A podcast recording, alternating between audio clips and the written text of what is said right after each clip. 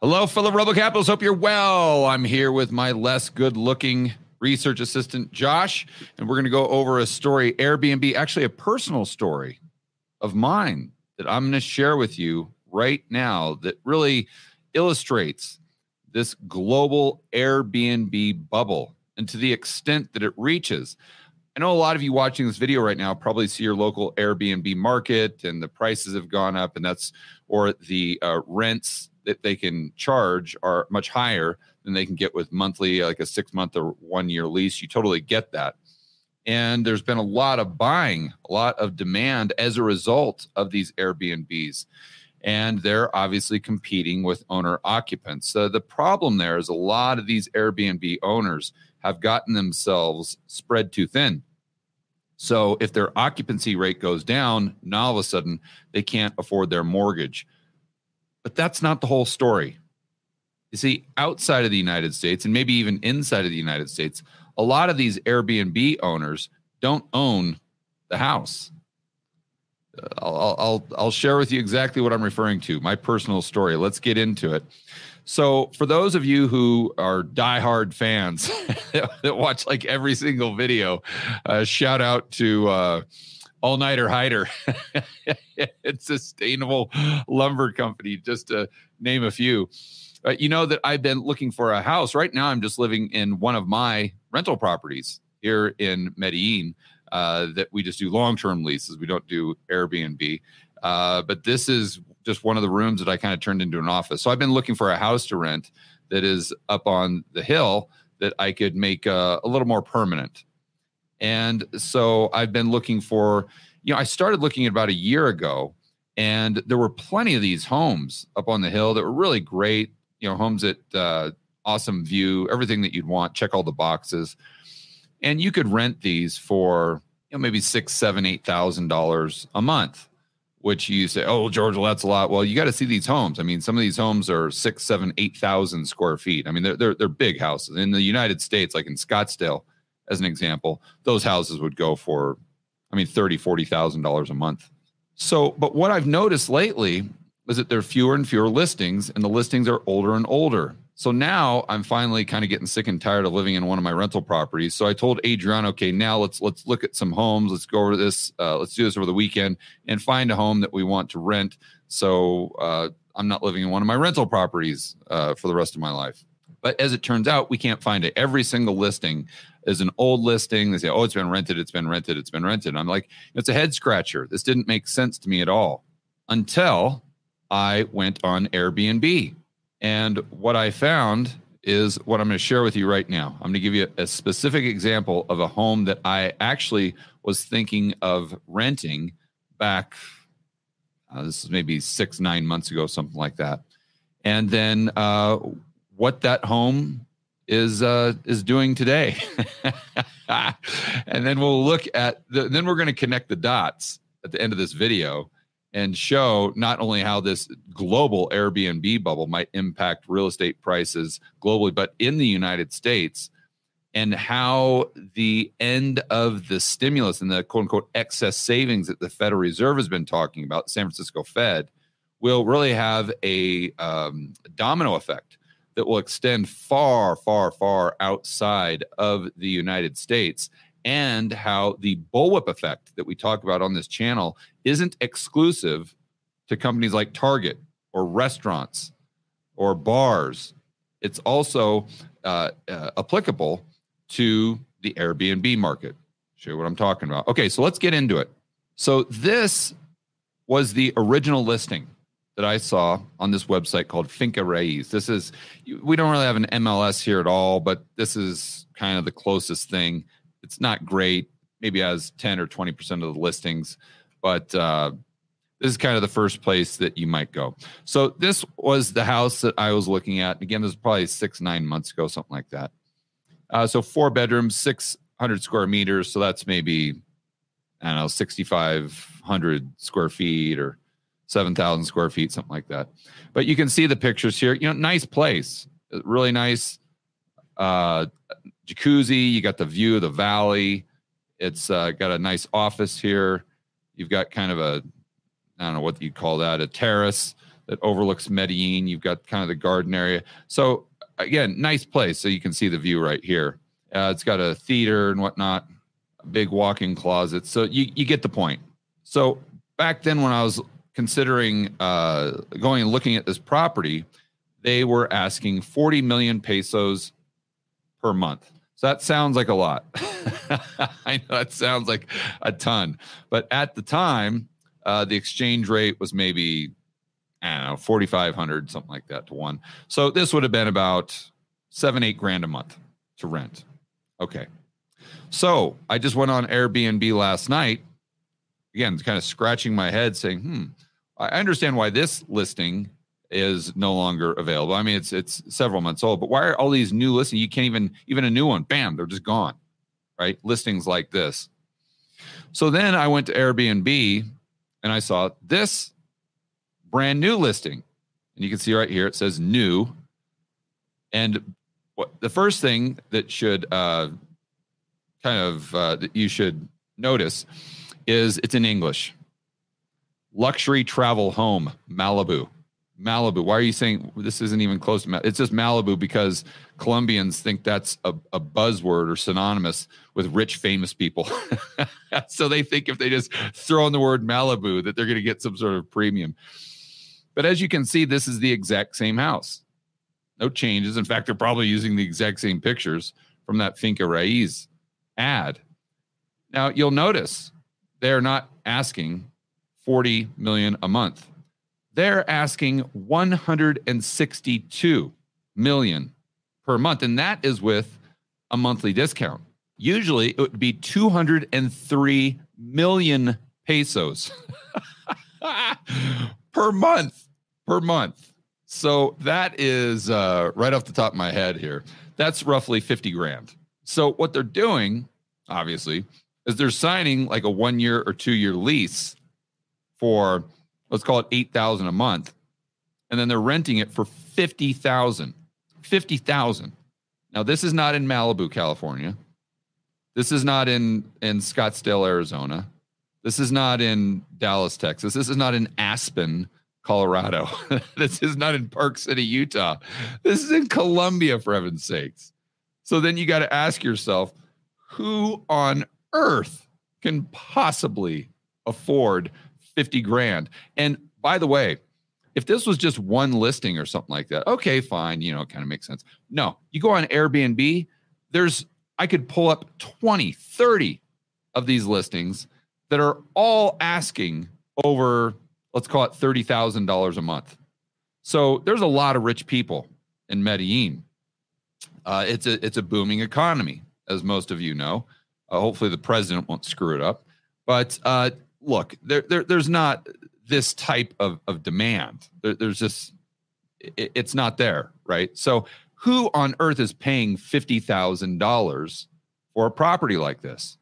Well, to answer this question, we've got to figure out who is actually renting it and trying to benefit from this arbitrage. So, what I did is I went to their Instagram page here, which they put it at the bottom of the ad, so I could see, you know, who, who's doing this here, who, who's who's the middleman that's not. Trust me, they're not buying this property like they might in the United States.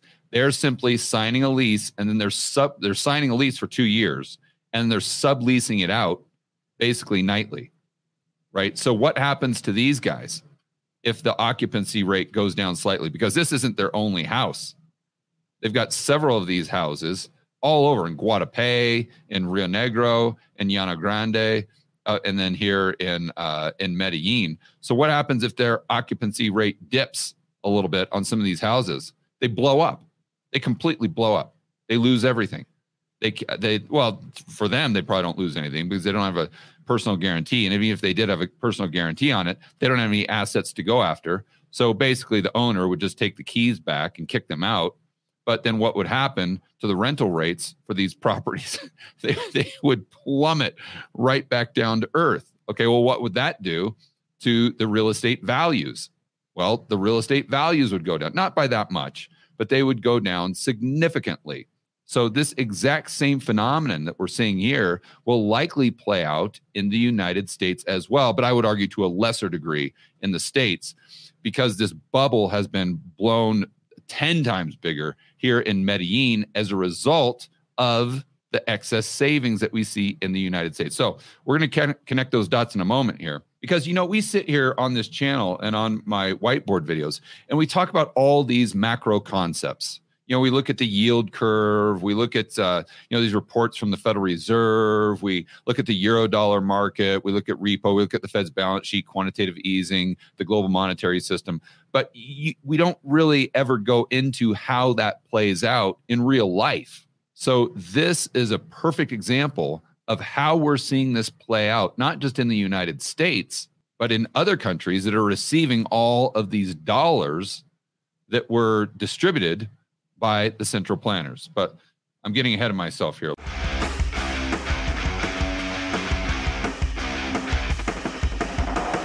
Hey guys, I want to remind you to check out Rebel Capitalist Pro. This is the incredible online investment forum that I have with investment experts Lyn Alden and Chris MacIntosh. It includes professionals such as Patrick Ceresna from Macro Voices. He specializes in options. Tony Greer, commodity trading. Jason Hartman, real estate. And Brent Johnson with macroeconomics. If you want to build wealth and thrive in this world of out of control central banks and big governments, Rebel Capitalist Pro is the resource you need. So check it out today at georgegammon.com forward slash pro. That's georgegammon.com forward slash pro. We'll see you inside with the fellow rebel capitalists that are taking their investing to the next level.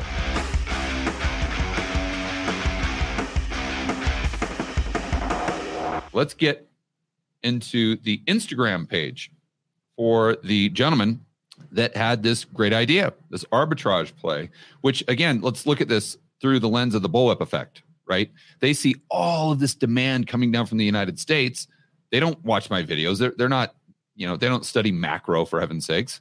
So they think that this demand is just indefinite. They see all the tourism booming in the in Medellin, but you know it's not this well it is this type of tourism and and more but there's more sustainable tourism in medellin that's growing so they just think that this is going to go forever and ever and ever and ever and ever what they don't understand is what we talk about with the bullwhip effect, which you guys understand from watching my videos. That's all this sugar rush, this artificial demand. Therefore, you hire, you make business decisions around that demand, then the demand falls off the cliff, then you're high and dry.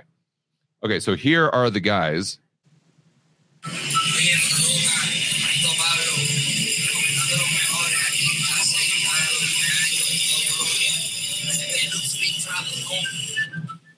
Oh, Cha-ching.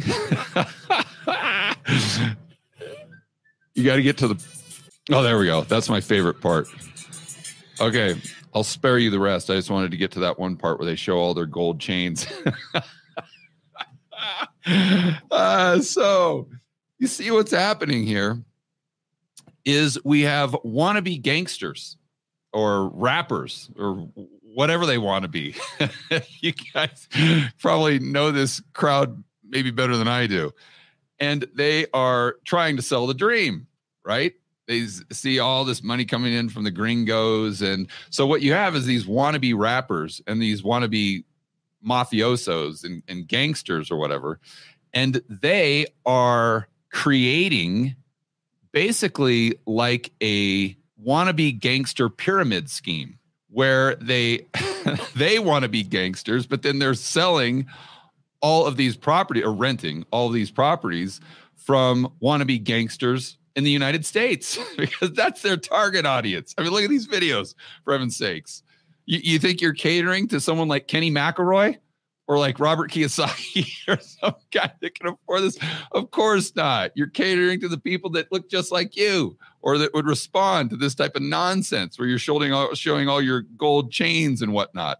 And you've got some just terrible, terrible, terrible rap video talking about how rich you are and all and about all the properties that you're renting out, right? That you don't buy, of course, that you're just renting long term, then renting them out nightly on Airbnb. So where are all the gangster or excuse me, wannabe gangsters? I don't want to disrespect the real gangsters out there. Where are all these wannabe gangsters in the United States that are flooding into Colombia? Flooding in. Where are they getting this money? And again, to be clear, this place is 7,000 square feet.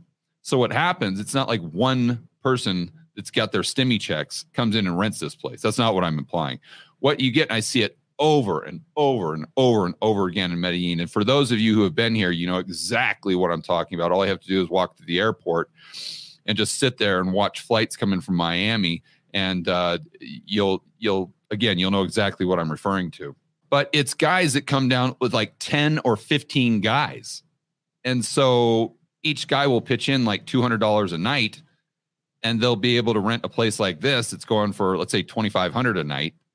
And with, you know, with between 10 and 15 guys, they can make that happen. And so these are the, you know, the wannabe rapper, the wannabe gangster guys coming down from the United States and they see the, you know, they see the whole Medellin lifestyle. You know what I'm referring to? The, the, the women, the food, the the nightlife, the weather, uh, you get it, right?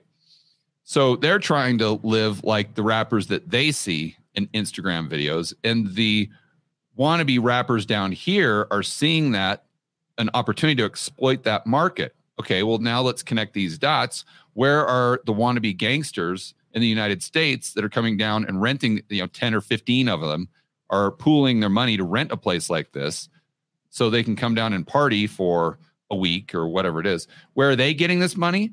Well, why didn't they come down prior to 2020? Why is this just a, a modern phenomenon, meaning over the last couple years? And by the way, that Instagram page that was started in 2021. so why all of a sudden did these people have so much money? Well, now let's go to the Fed. And this is the San Francisco Fed, and this just came out August 16th. Excess no more, dwindling pandemic savings. So this is from the San Francisco Fed's blog. And they talk about all of the uh, right here. Our analysis suggests that some 500 billion of the 2.1 trillion in total accumulated excess savings remained in aggregate in the economy as of March 2023. So look, at the peak, we had 2.1 trillion dollars in excess savings. You say, oh, George, that much didn't go out in stimmy checks. Right, right, right. But you're not including the PPP. So it's not just the, well, it could be because a lot of these guys that didn't even own a business just started an LLC just so they could run a scam and get as many you know checks for five hundred thousand dollars as they could for these quote unquote businesses. just to, you know, there was so much PPP scam uh, there are so many PPP scammers. I mean, it was completely ridiculous. I would argue that the majority of the money that went out with that PPP program went to people that didn't even have any employees, but that's a completely separate video. But it's also the lack of expenses. I mean, we've been talking about people having to pay back their student loans starting in October. That's a big deal.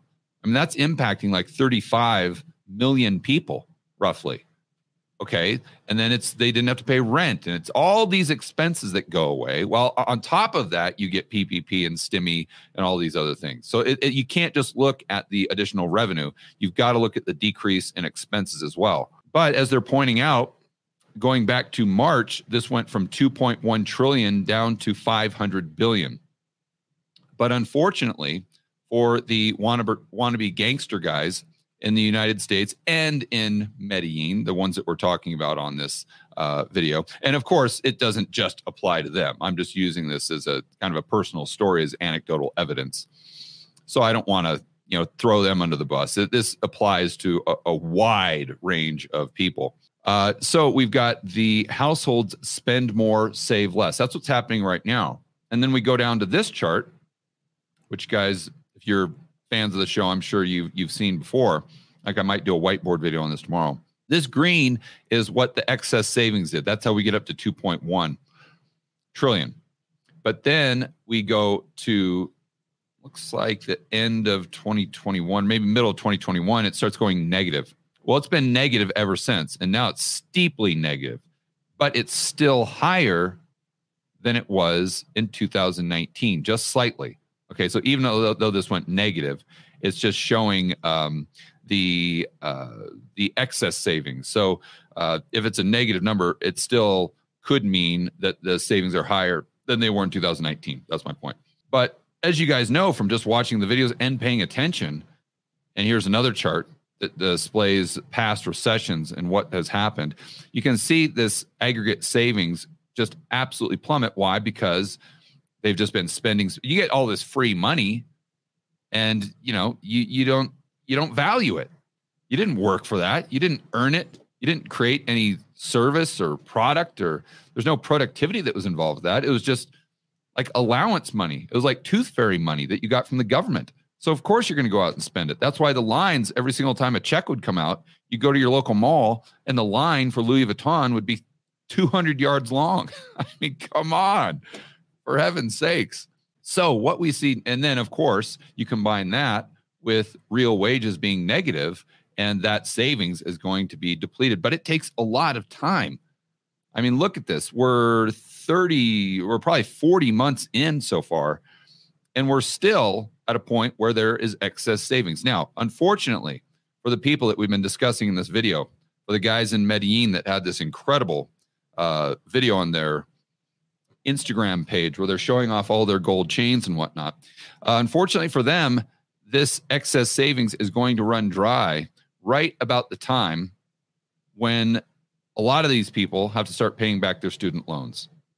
So now all of a sudden, we, the expenses go right back to where we were in 2019. But unfortunately, your income, the purchasing power of the income you have, has gone down dramatically. So, in my opinion, you are going to see spending drop off a cliff.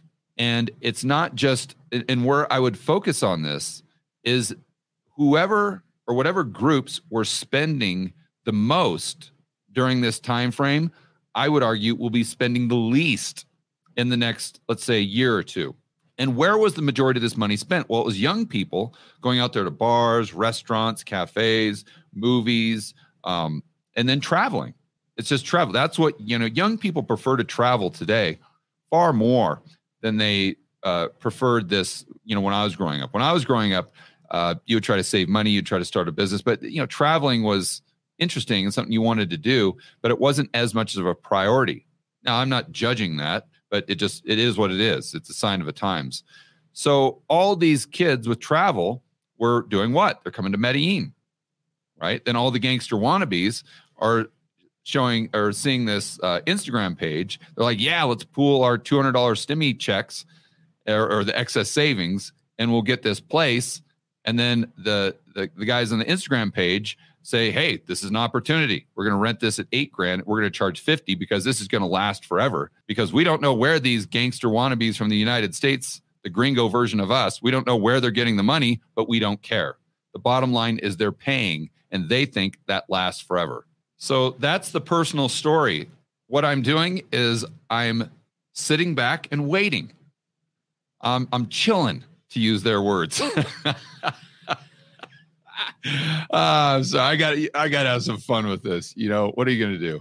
So I'm just waiting for that yield curve to no longer be inverted, and because I know that history teaches us that that's when the stuff hits the fan, and when the stuff hits the fan with the uh, excess savings, with the having to pay your student loan back, with rents going up, negative uh, real wages, you combine that with what we've been talking about with China, and you combine that with what is likely going to be a global recession.